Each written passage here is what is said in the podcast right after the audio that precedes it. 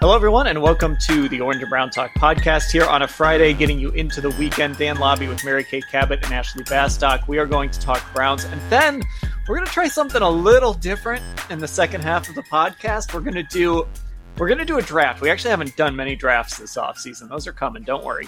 But we're going to do a draft of Succession characters. So we are all big fans of Succession. It comes back Sunday night. Um, we'll get into our rewatch where we are in our rewatch. Ashley is like, I think Ashley's rewatched it like five times the last week. I've been I've been kind of working I through wish. it. I've been stuck on season three, episode four for like four days. I keep falling asleep at night when I go to watch it. So we're going to get into that. There's going to be spoilers all over the place in that. Just so you know, if you haven't watched Succession, the first three seasons, there are going to be spoilers galore uh, coming up in the second half of this podcast. But let's get right to it here. Browns wise, Mary Kay, they have given us uh, some news here on a Friday. Marquise Goodwin, who you have mentioned multiple times this week, certainly was still an option for them to sign. They do, in fact, sign him. Um, a veteran receiver, a lot of speed. Again, this just feels like another one of those. I, I mean, I can't argue with it. I, I don't. I don't have an issue with this signing. What, what do you think of this addition of Marquise Goodwin?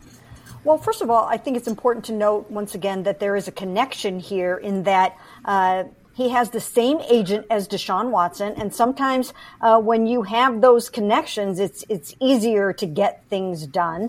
Uh, you know, I don't know if uh, Deshaun maybe might have put in a little bit of a good word for him, or whatever the case may be.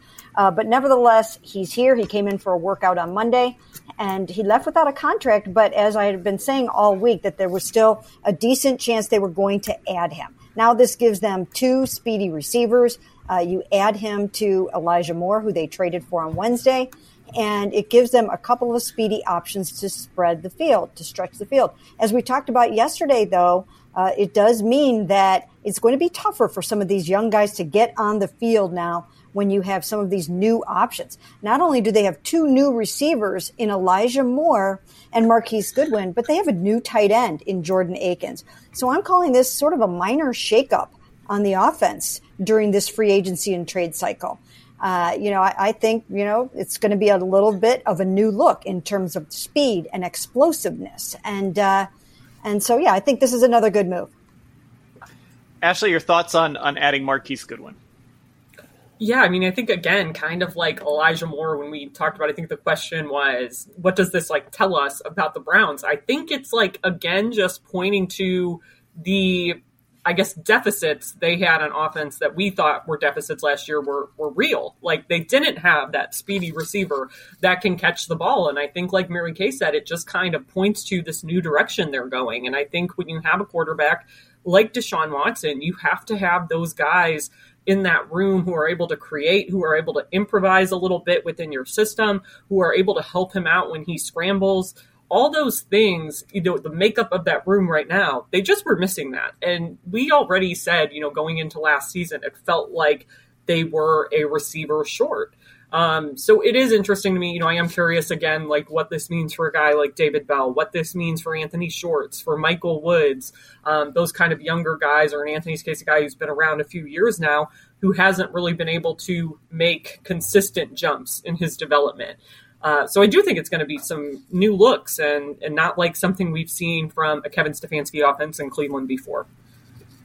So, Mary Kay, one of the thoughts I had, um, you know, we've talked about this has been a very good offseason for the Browns, but I, I guess I sort of want to couch that in that a lot of the things they've done have been to sort of make up for some mistakes and make up for some misses that they've had previously, which is that's fine. I mean, that's what you have to do as a GM. You're going to make mistakes and you're going to miss.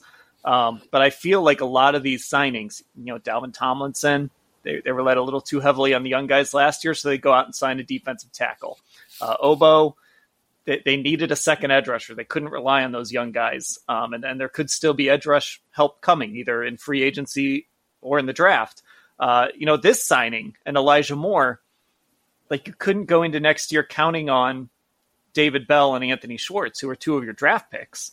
Um, so you you know you needed to add some speed and some reliability in those spots and some veterans. So I, I feel like Andrew Berry has done a good job of sort of, I, you know, Juan Thornhill. I should mention that too, right? They basically traded out John Johnson III for Juan Thornhill. So those are all moves Andrew Berry made, and a lot of the moves this offseason so far have kind of been to either replace some of those moves or hedge a little bit in some of those moves and or just fix some mistakes or some areas where players haven't developed as quickly as they'd hoped. Yeah, and you know what? And that's what you have to do. If you don't get it right, if you go out and you draft Anthony Schwartz in the third round, uh, which is, as I always say, either a starting round or a very big contributor round, uh, and and it doesn't work out, then you have to go find that speed somewhere else. And so they went out and they were able to do that uh, this year with Elijah Moore and now Marquise Goodwin. As you mentioned, as you mentioned, same thing with the tackles. If it didn't work out the way that you really wanted it to, and so far it really hasn't. I mean. Last year, I think that, you know, they should have gotten more out of Jordan Elliott. They should have gotten more out of Perrion Winfrey. Same thing with, you know, Alex Wright. They have to look this year and see, you know, did they, you know, did they make a right choice on Alex Wright? Uh, will Jim Schwartz be able to get some sacks out of him, some pressure out of him? I know they had really, really high hopes for him when they drafted him. Uh, but you're right. Andrew uh, is always willing to go out and try to atone for some of these mistakes. And he does a really nice job in this time of year, uh, you know, going out and getting guys. The thing is, a lot of times when you look uh, at the analysis, and, and we should probably really do a deep dive on all of his acquisitions, like a really nice deep dive on it.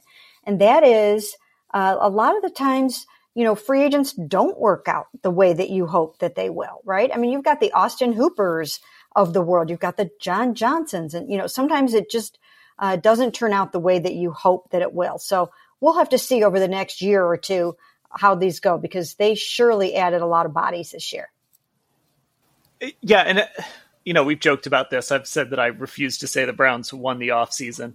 Um, and and our buddy Jay on Twitter has tweeted at me a few times about it. But I, I mean, I get sort of what Mary Kay was getting at there, Ashley. That's part of the reason. Like a lot of signings look really good, and you know it feels like this was the right signing. I see why you did this. This makes so much sense. And then for whatever reason, you get it on the field and it doesn't work. Like John Johnson felt like, yeah, you need a safety. He's one of the best safeties on the market bring him in, and then two years later you're going after another safety. So it's just one of those things where until we really see it on the field, we're not going to know.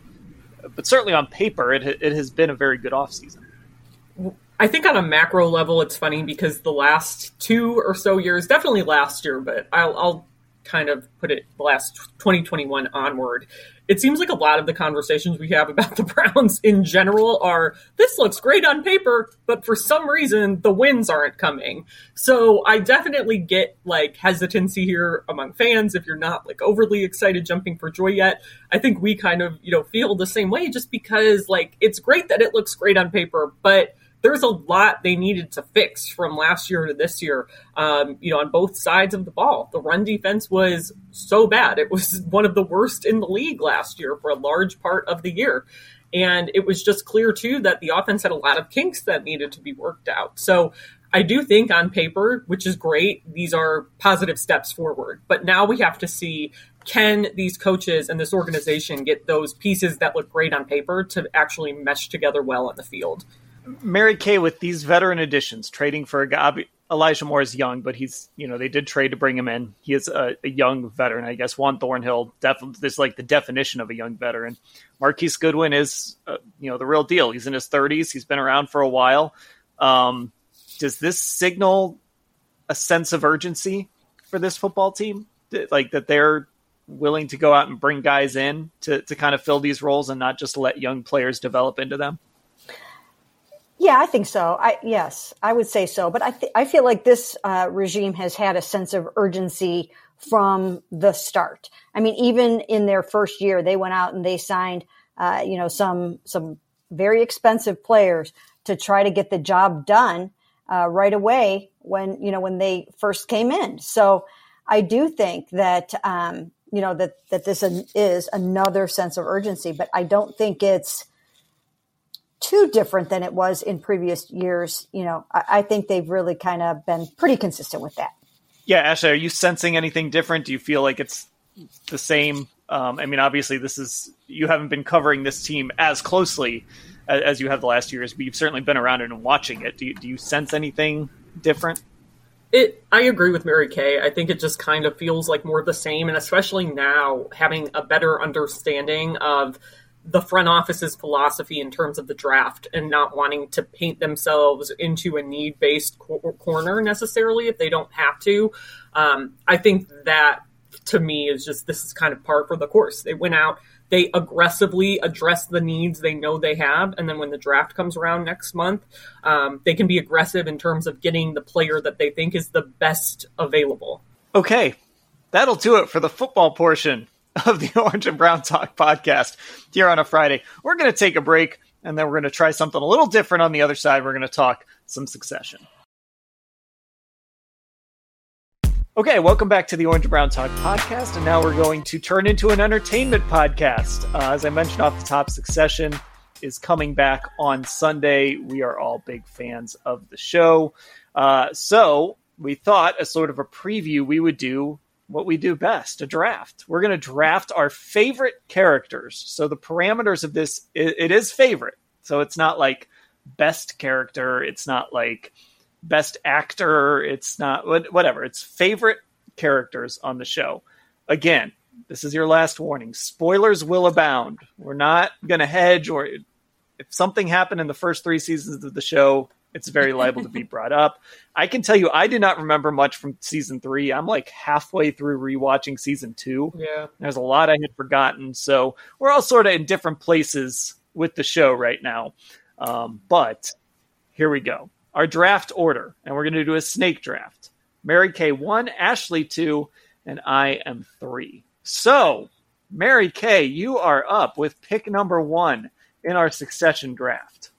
Well, I haven't started rewatching yet, and I know I'm running a little late with the, coming back on Sunday. Uh, but you know, it hasn't been too long for me to remember that I absolutely love the character of Kendall Roy.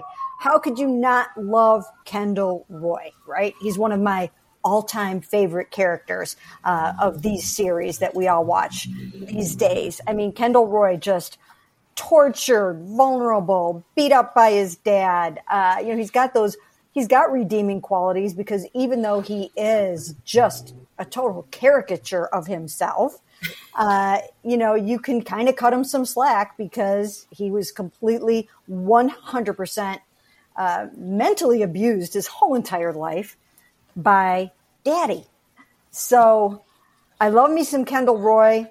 I can't wait to see what they're going to have in store for this uh, completely tortured character in I, season four. I did not have Kendall going number one. I'm a little surprised. I actually had Kendall down down my board. I love the I love the actor. Like okay, the actor is kind of crazy. He's he's a Jeremy method Strong. Actor. Yeah, yeah, he is a but crazy does, method actor. He does a great job. He's probably the that's probably the best acted character on the show. Yeah, but, and and that's saying something because they're all really good. But I'm I'm surprised Kendall goes number one. Really? Why are you surprised? Yeah. Ashley, are you surprised? Yes, but I wasn't. I'm not surprised he's going in the first round.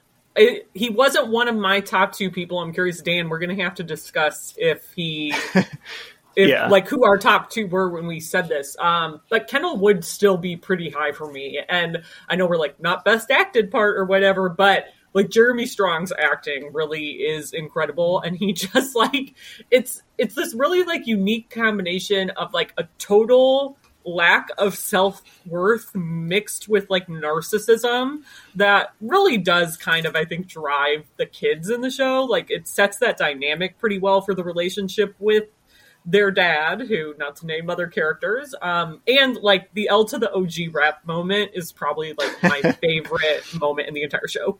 I will say I shouldn't say I'm surprised uh, because like th- there are so many people that could go number one in this draft. And yeah, you can make a compelling case for. And Kendall is like the show's main character, so like I shouldn't say I'm surprised. He's just not for me. He's not up here in, in this spot. I have some. I, I love the I love how kind of deep the character is, and like I said, I love the way that that Jeremy Strong plays it. He's just not my favorite character. That's I mean, if we're doing favorites, yeah. If we were doing just best, I'd probably have him number one. But favorites, yeah. for whatever reason, I just can't call him my favorite. You know what? He's uh, he, I can't get enough of him. I mean, I, am like I can't get enough. I mean, he is Uh, first of all, I always say he looks like Kyle Shanahan. He's a spit Oh, that's image to me of Kyle Shanahan, and that, but that's not why he's my favorite character.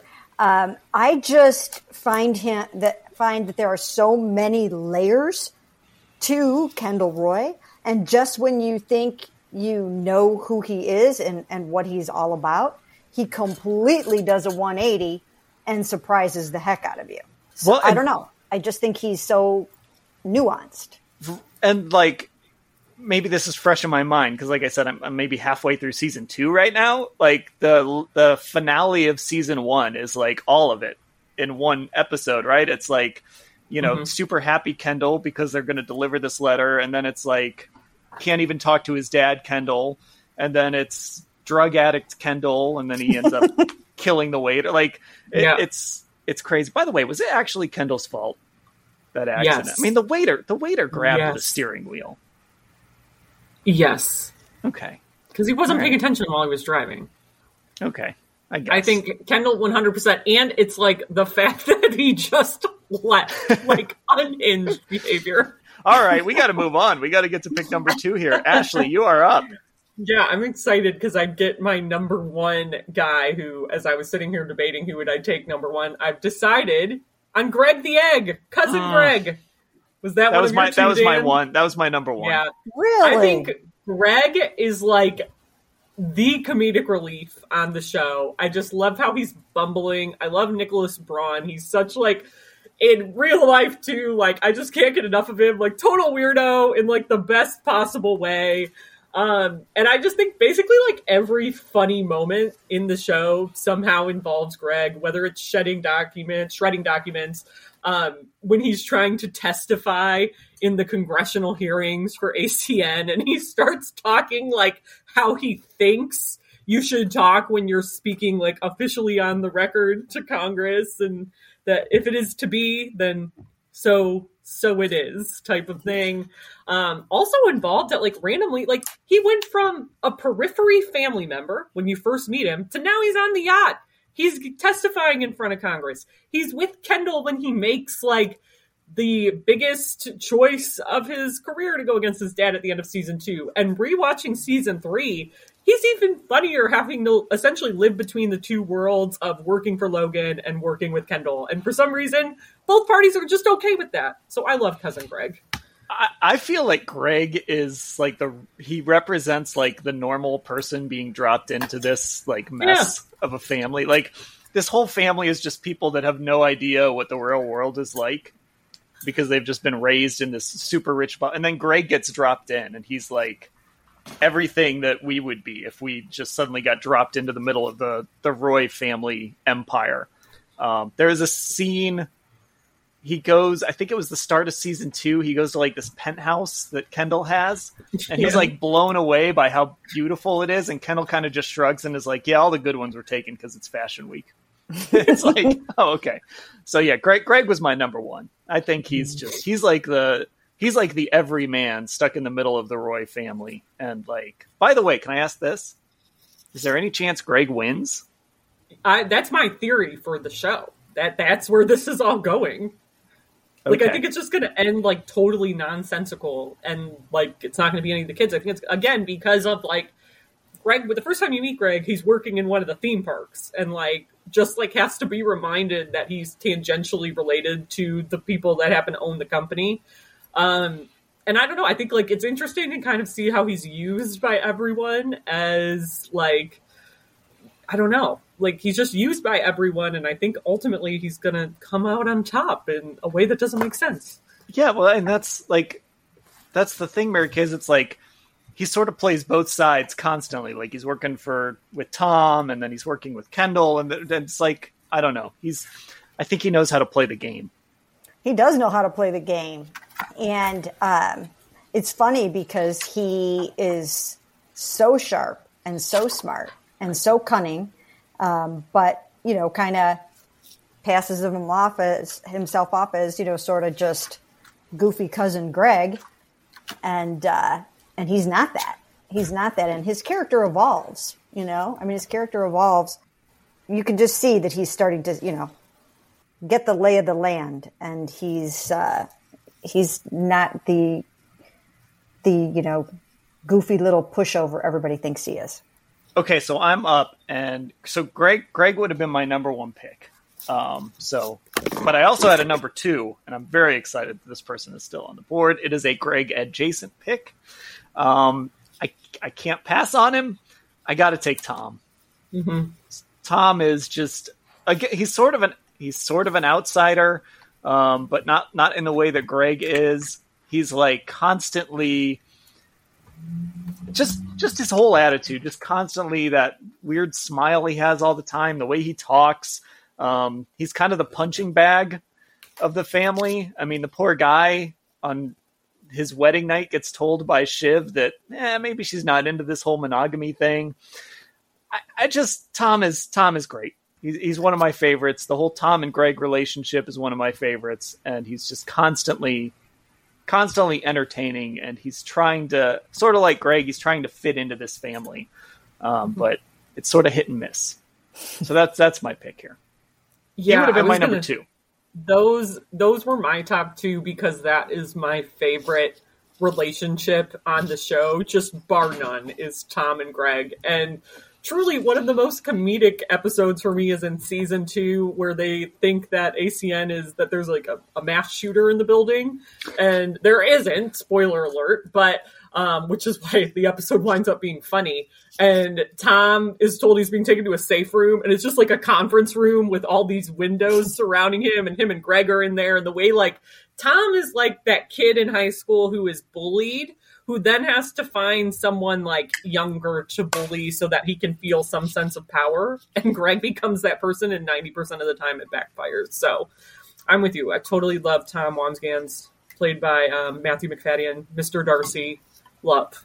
I, I just watched that episode and the, my favorite thing is tom says to the security guard hey i think we've been taken to the wrong safe room Safe room. can, we go, can we go to the other safe room because they have everybody else in this super nice safe room yeah, like an actual full fledged panic room, and Tom and Greg are in like a window filled conference room. he starts throwing Yeah. water bottles at at greg these are like episodes that i've literally just rewatched so this Yes, is all still they're just great. fresh in my mind Yeah, it's oh, I, I I can't wait to rewatch now. But I love Tom. Tom is so quirky, so funny. I mean, you know, you you end up feeling sorry for him because of the way that that Shiv treats him, but then uh, he just starts to seethe. He's seething underneath the surface, and and he just gets madder and madder about things, and he you know he starts to man up as time goes along and uh, and he starts to take back some of his power. So it's cool to see his character develop like that. Mm-hmm. But he, he's great. I mean, he is mm-hmm. he's hilarious. The writers of this show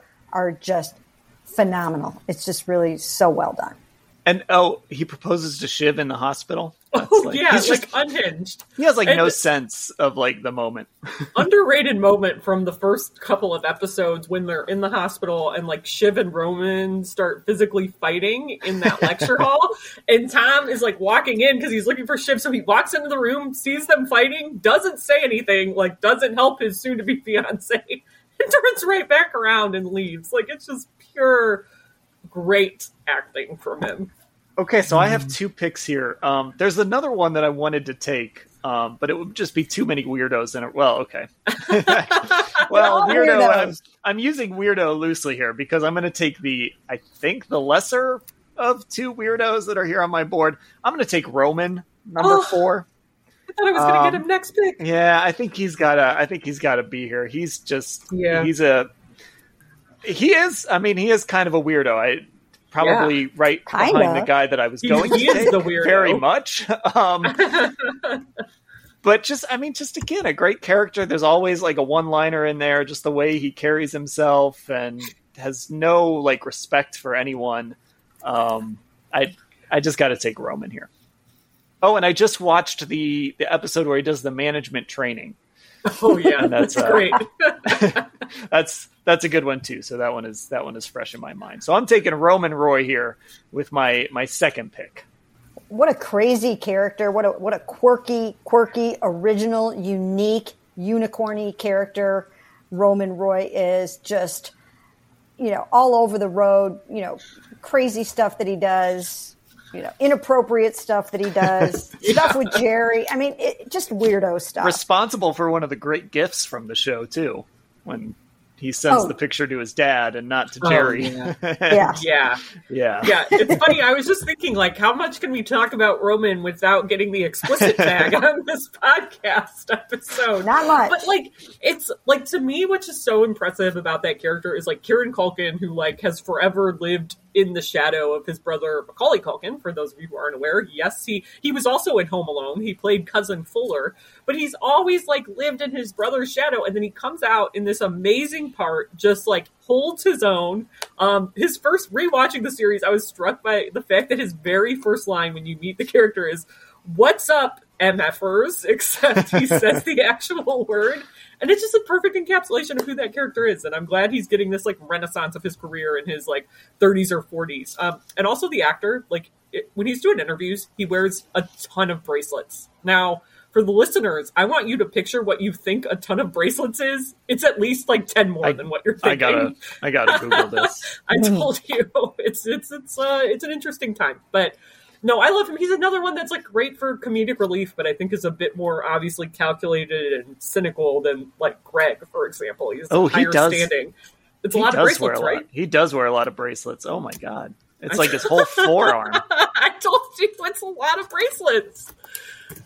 Wow. a lot. It's funny because some of the characters I end up like really liking them, like Tom. I like Tom. In the beginning, Tom was annoying to me. He was a little bit like nails on a chalkboard to me. And then he won me over. Right? Yeah. Roman, I I don't like him.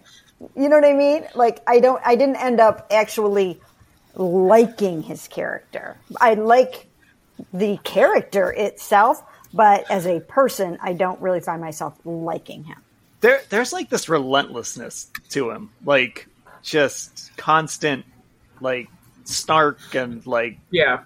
there there's like this relentlessness that if you just don't like it you're not gonna you're not gonna like the character at all. But again i mean roman could have gone number one. There's probably people listening to this who are like oh i'd have taken roman number one no brainer so I, I think that speaks to all the characters on this show which brings us back to you ashley our fifth pick Yeah, I was going to say along those lines, I think this is going to be a character that people are going to be screaming, How did it take you this long to get to him? I'm going to take Logan. I think Brian Cox like makes this show what it is. Again, we're not picking off of best acted, but like Logan is just the perfect con- like mix of all of these traits in like obviously very entitled, but works very hard, very conniving. You can never quite tell what he's thinking, and he's just the driving force for all of the drama. Um, and I think, like, truly, Brian Cox again, just fantastic in this part. And I think to even out my team here, I've got the the craziness, the comedic relief with cousin Greg. So I'm to take the drama now with Logan. does logan just hate his kids I think he thinks they're all incompetent, which like Yeah. he's not wrong about. Like right? like he's not wrong. They they do all find a way to be incompetent in their own ways. Yeah, I like. Clearly, he doesn't want any of them to take over the company. No. just very clearly, as this goes along, he just doesn't think any of them are cut out to actually take over and, and run this company because it just goes back and forth. From initially, it's going to be Kendall in the first episode, and then that blows up, and Shiv in season two. It's it's a mess.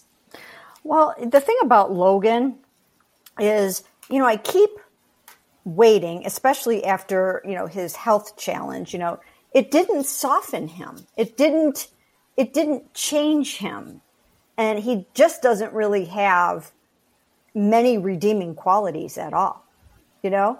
I mean, like there's not it's not like he's this gruff gruff teddy bear. You know, sometimes you've got that character and then you find out you know that you know slice them open deep inside and there's a really you know nice Right. guy in there. But it's not like that uh, with logan at all. He's ruthless. He's relentless and he will destroy his own children. I mean who does that? Who does that? Logan roy does that He really does. He messes with his kids. Like he's just always playing the game. It's always playing the game with him, no matter what. Like, pitting his kids against each other. uh, all of that. All right, so Mary Kay, we are back to you with pick number. We might be able to go a third round here. I don't know, Mary Kay. We're back to you with pick number six.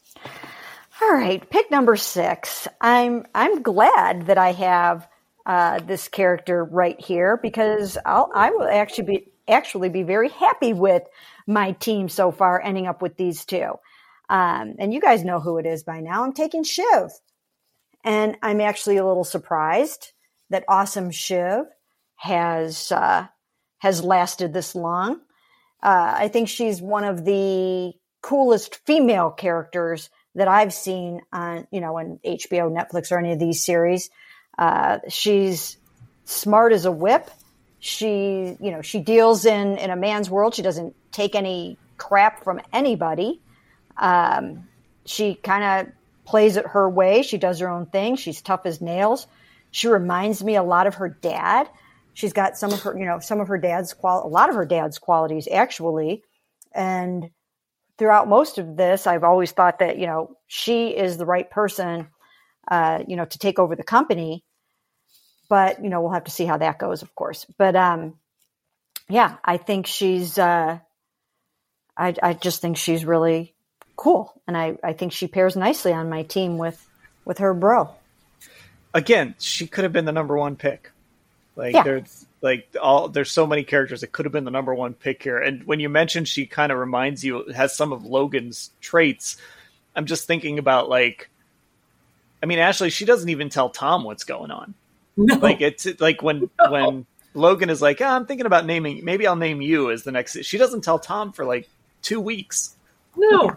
She Shiv is the internet's favorite girl boss. Got an amazing haircut, has an amazing wardrobe, and like the whole season two arc with her is just so fascinating to me because it's almost like to use a sports reference.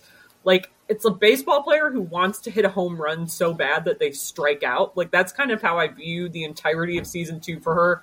Because that Tern Haven episode when they're at that dinner with the Pierce family and they're trying to buy the company and she's like, ah, just tell them it's gonna be me. And like you can tell just is internally freaking out that it's not gonna be hers. So she puts Logan in a horrible spot um, to try to get what she wants. And I think she kind of like rides as a character like the ups and downs of her own character arc really well and like the ups and downs of where she is in prospects to take over ATN or take over Waystar Royco, I guess I should say. Um, and yeah, she's ruthless. Like she's I don't think you get many like female characters that are quite as ruthless as Shiv is in this way. Yeah, you know, I, I agree. the thing the thing about Shiv is that with Shiv and Tom, it's almost the role reversal of what we usually see in Yeah. te- in television or movie relationships, where you know he's kind of you know wondering, you know, is she going to be cheating on me, and you know, does she really love me, and you know, they they've kind of flip flopped that right, where mm-hmm. she you know she kind of wears literally she wears the pants in the family, and I mean now that's kind of changing as, as we move along. But, you know, from minute one up until, you know, this point, or at least up until late in, in season three, she has ruled and had the upper hand in the relationship and she and she has played the traditional male role in the marriage. Okay, sidebar. Shiv sidebar. Nate's the worst character in this show, right? The the political guy that she's Oh, having yeah, the I affair didn't even with in season his one name. and season Yeah. two. He's, Yeah. He's the worst. Like, Yeah. Yes. does that guy like? Is he actually a person? I think it's. I Yes. think it's a robot. I think he's like a caricature robot. I don't- It's so weird. I don't understand that. If we No, were doing horrible. worst character draft, he would be Number my number one. one, pick. There's, Heck I don't even think it would be a debate. The worst. Okay, moving on. Uh, do we want to do another round here? I've still, I mean, there's, Yeah. Yeah, there's at least three more there's at least picks. three we haven't taken. Um, Yeah. Okay, so Mary Kay, you would get to have another pick here then. All right. Um, let me see. Who is my next after this? And I'm probably forgetting some because, again, well, I've been covering free agency. You guys have been rewatching Success. true, true story. Just kidding. Um, so my next one, I guess, just for purposes of conversation is weirdo Connor. I mean, Connor's just a yeah. weirdo dude. I mean, they're all weird. They're all quirky weird, but um, but Connor just like you know, you want to talk about black sheep of the family. In a family full of black sheeps, he is the blackest sheep of all. Like, what doesn't fit with this picture in any kind of way, right? And he plays the role so well, and um, he's just uh, you know he's just amongst goofballs. He's he definitely is is one of those and he's got such a weird ass relationship with with willa you know? I mean it's just weird. Yeah. Connor had to go in this draft right dan? Like he had oh, to. I almost yeah. took him i almost took him over roman. Yeah i that knew was... when you said the two weirdos that you were between i'm like eh, he's gonna take connor or roman. I got all i've got all the kids.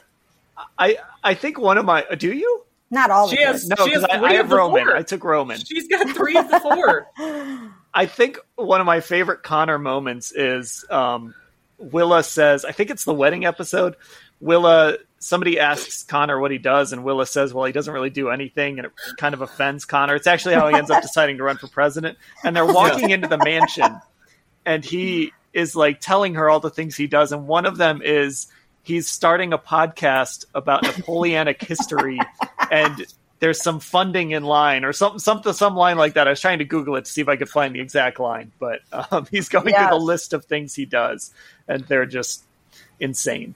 And then he oh decides oh to God. run for president. Yeah, I was going to say the whole running for president plot is just fantastic for me, and and again, like kind of like Tom, but not really. Like he tries to scrap for that control wherever he can get it. So season one, it's like the dinner episode for Logan, um, where Logan announces like, "Oh, he's back," and they, the kids are like, "Is he going to announce his successor after his health episode?" And he doesn't. And Connor's just running around like a madman, going into the kitchen, screaming at waiters, screaming at chefs and party planners, telling everyone they're fired, even though he has no authority to do that. Um, and again, like Alan Ruck, who is known for playing like this I one singular movie character in Ferris Bueller's Day Off has just taken this character and made it totally his own. Like I think it's a testament to him too that I'm not just thinking about Ferris Bueller every time I watch him on Succession. Yeah, he's kind of the ultimate like, oh, it's that guy. I remember yeah. him from Ferris Bueller. It's him. I wonder what he's been up to.